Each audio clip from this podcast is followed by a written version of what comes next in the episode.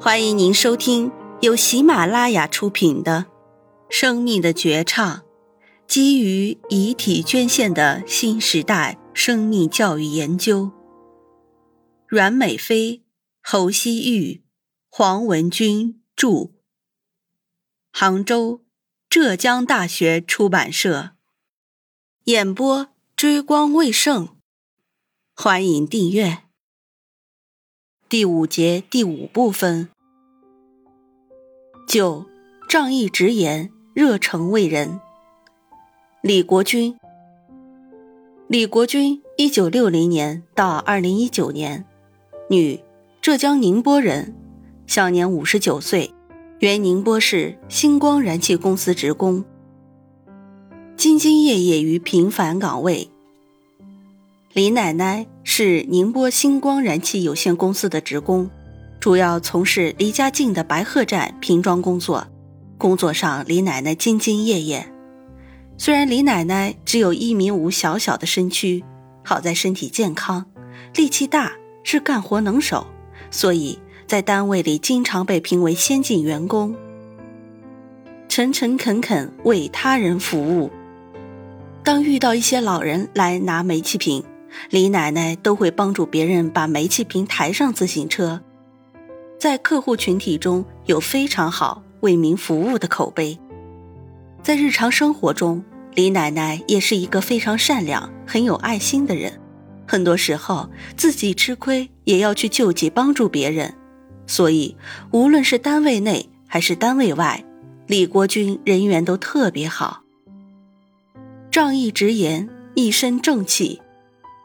李奶奶除了热心、善良、能干之外，在她身上还有一种高贵品质，就是路见不平的凛然正气与刚正不阿。生活中遇到邻居、同事有不平事，他都会仗义直言，积极帮助，并提供良言善策。单位如果有一些地方不是很周全，也会向领导提出意见与建议，维护广大职工的利益。独立自主，事后捐献遗体。李奶奶自己又是一个独立自主、不想给别人添麻烦的人。爱人早逝，其患病期间搬家不想麻烦亲戚，就自己一个人乘公交车，像蚂蚁搬家一样把东西搬到了新家。在生命的最后时间里，也是拖着虚弱的身体自己挪步，不让亲戚辅助。弥留之际，也不忘奉献。再三叮嘱自己的哥哥，一定要把自己的遗体捐献出去。李奶奶在二零一九年因为胰腺癌不幸去世，在去世后无私的把自己的遗体捐献了出去，为我们国家的医学教育事业贡献了一份力量。我们拜访了李奶奶的哥哥，通过与李爷爷的交谈，更加清楚的了解到李奶奶的为人。十，回报一座城市的温暖。徐海荣。徐海荣，一九七五年到二零一四年，男，浙江金华人，享年三十九岁。因患恶疾，家庭失去顶梁柱。二零一四年，徐海荣去世时年仅三十九岁。在金华兰溪农村，他是家中主要的劳动力，身体一直不错。除了忙农活之外，农闲时节也在慈溪、金华等地的建筑工地上打工，一个月收入三千元上下。收入不算很高，但是在当时当地的农村算是一笔不小的收入了，也算一个能人。他有一个四岁的儿子，在妻子离开家之前，他的家是完整的。二零一二年九月。他无意间发现自己脖子上有一个不小的肿块，按上去还有点疼。到当地卫生院检查，医生说是发炎，又打针又吃药，治了好多天也不见好转。到金华市区的医院治疗还是没效果，可脖子却越来越疼。当年春节后，到杭州的某家医院一检查，居然是鼻咽癌中晚期。这对任何一个家庭来说都是一个极大的打击。高昂的治疗费用不到半年就耗光了他所有的积蓄。由于生活贫困，妻子也离开了他。接下来的大半年，他没有得到很好的治疗，只是吃一些土方偏方。二零一三年十一月，因为癌细胞扩散，腰、脚、脖子都钻心的疼，徐海荣实在扛不住了。无钱治病的他不想在家中等死，他哭着对哥哥徐海云说：“自己还想去治病。”备受癌痛折磨的日子，他最担心的。还是自己的孩子，看到大哥大嫂为债务吵得不可开交，他心如刀绞。之后，他经人介绍住进了宁波解放军第幺幺三医院，经过两个月化疗，疼痛感减轻了不少。但因为治疗欠下了债，徐海荣就张罗着出院。徐海荣留给医生护士们最深刻的印象是不想欠债。第一期治疗结束后。医务人员想帮他争取把欠下的几千元治疗费免了，但他说要回家去筹钱，等过完年再来继续治疗，不想欠钱。回家后，徐海荣就在卫生院输液治疗，一直到二零一四年五月下旬，他的病情急速恶化，浑身疼痛，脖子肿起馒头大的包，不得已又回到解放军第幺幺三医院。医生检查后认为，他随时可能有生命危险，基本无法医治了。长期的痛苦早已让这个汉子看淡了生死。知道这个结果，徐海荣无可奈何，只能消极等待死亡的随时召唤。在生命的一年多时间里，他没有任何收入，先后在金华、杭州、宁波等地看病，尽管十分节省。也花去了十多万元，其中七八万是向小学同学借来的。年幼的儿子和这笔债是徐海荣那时最大的牵挂。下决心捐献遗体，报效社会。二零一四年五月，徐海荣第二次来到宁波看病，病房来了一位陌生的好心人罗女士。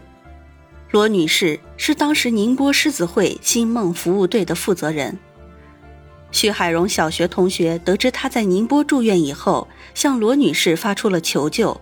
罗女士不仅在第一时间到医院向她的主治医师了解病情，以最快的速度帮助他支付了当时欠下的两万多医疗费用，还请他的公益伙伴金华市的师兄帮忙，开车把徐海荣的父母接来医院照顾他，并教会他们到当地去报销医疗费的方法。在接受了罗女士的帮助后，取得了稳定的治疗，徐海荣萌发了捐献遗体的想法。欠的债我这辈子没法还了，欠的人情总得想办法还呀。徐海荣想到的还人情的唯一办法就是捐献遗体。这几年一直忙着治病，现在肿瘤已经遍布全身，我总在想，等我死了。遗体烧掉了，不如全捐了，用来做研究，没准别人能少受点我这种苦。这是徐海荣在被癌痛折磨两年多后发自内心的想法。罗女士了解此事后，积极和红十字会成员联系，帮助他完成了捐献遗体的心愿。当媒体要采访罗女士的时候，罗女士拒绝了。她请求媒体对徐海荣愿意捐献遗体来回报社会的事迹进行报道。陌生人纷纷伸出援手。此事被报道后，不少爱心人士也来到医院探望他。有一天，一位满头白发的老大爷来到了徐海荣的病房。五官科护士长许萍萍回忆说：“他老人家裤子打着补丁。”身穿一件白色旧衬衫，左腋下面破了个洞。这位大爷走到徐海荣的床前，说自己已经八十四岁了，为了鼓励他，特地赶过来。他希望徐海荣继续坚强。随后，这位老大爷撩起衬衫，摸出一个旧袖套做成的钱包，用布满皱纹的手微微颤抖地解开，将里面的两千元塞给徐海荣，不容拒绝。大家让老大爷留下姓名和电话，但他不肯。帮把手是应该的，我虽然苦点儿，但能挣到钱，这点事儿不值一提。说完，慢悠悠的走出了病房。一个二十来岁的姑娘也来看望徐海荣，她捐出一千元，对于刚工作的她，这是一个月的生活费。徐海荣不肯收。他说：“以自己之力帮助别人，以己之力帮助别人是件幸福的事儿。”还有一位开公司的先生，因抽不开身，嘱咐司机务必把两万元捐款送到徐海荣手中。徐海荣问司机的联系方式，对方只说让他好好养病，便头也不回的走了。还有爱心人士悄悄将钱转入徐海荣的账户。有人将爱心款留在护士台，拜托转交。徐海荣说，两天时间已收到近四万的捐款，捐款的好心人中没有一个人留下姓名和电话。我既不是他们的亲戚，也不是他们的朋友，他们却这么帮我，我感激不尽啊！徐海荣感叹道。弥留之际，徐海荣的担忧除了外债。就是自己五岁大的儿子欣欣，孩子未来怎么办？成为压在他心头的一块石头。这时，一位谢姓的阿姨找到他，看到这一家的情况，谢阿姨说：“好好养病，孩子的生活费我可以按月转来的。”谢阿姨的话铿锵有力，击中徐海荣心中最柔软的部分。还有一位不愿透露姓名的好心人，要护士转告徐海荣，他愿意资助欣欣的生活费和学习费用，并会与他联系。四十岁出头的郑女士赶到医院时满头汗珠，她告诉徐海荣，家里是开公司的，家里有个十来岁的孩子，这次和先生商量了一下，决定收养欣欣，让两个孩子相互有个伴儿。但经过大家多日的商议，徐海荣最终决定由父母和哥哥抚养儿子欣欣，罗大姐等众多爱心人士会出钱出力，共同帮忙抚养欣欣长大成才。临终关怀让他有尊严的离去，癌症的转移让徐海荣每隔几分钟就要换一个姿势。二零一四年七月十四日中午十二点。两名大学生义工来到徐海荣的病房，为他按摩、打扫卫生，帮助他缓解病痛。宁波卫生职业技术学院的临终关怀团队，运用专业的知识和积极乐观的心态，让家属们更放心，并帮助徐海荣老师舒缓紧张、焦虑的情绪。在徐海荣病重期间。罗女士想尽一切办法将徐海荣的家人们接来宁波，陪徐海荣先生走完了人生的最后一段路。徐海荣在医生和护士等医护人员细致的关怀和积极的鼓励下，坚强地挺到了2014年9月29日，生命的最后时刻，他还不忘向五官科施柱良主任和护理人员表示感谢。医护人员们经常自己出钱给徐海荣买可口的饭菜，并采用了姑息疗法，让徐海荣在对抗病魔时不那么难受。他说：“要谢谢医护人员和罗女士，让他感受到了家一般的温暖。”与世长辞，逝者安息。生命弥留之际，徐海荣向病床旁的父母提了最后一个要求。自己走了以后，要以最快的速度通知红十字会捐献遗体，回报社会。宁波同泰嘉林相关负责人通过媒体了解相关情况后，总觉得自己要为徐海荣生前想还人情的心愿做点什么。他联想到电影《非诚勿扰二》中的情节：情分为患重症的老友李香山，亲友生前告别会，类似的告别会。不是可以帮助徐海荣实现心愿吗？经徐海荣和家人的同意，在爱心志愿者的帮助下，举行了亲友生前告别会，以满足徐海荣生前想还人情的心愿。视频里的他还是那么不善言辞，但正如一直帮助他的罗群星女士所说的，参加完告别会的每一个人都会重新审视生命的意义。因为已经无法起床，徐海荣不能来到告别会现场。他躺在病床上，在老父亲的陪伴下，通过视频连线观看了告别会的全过程。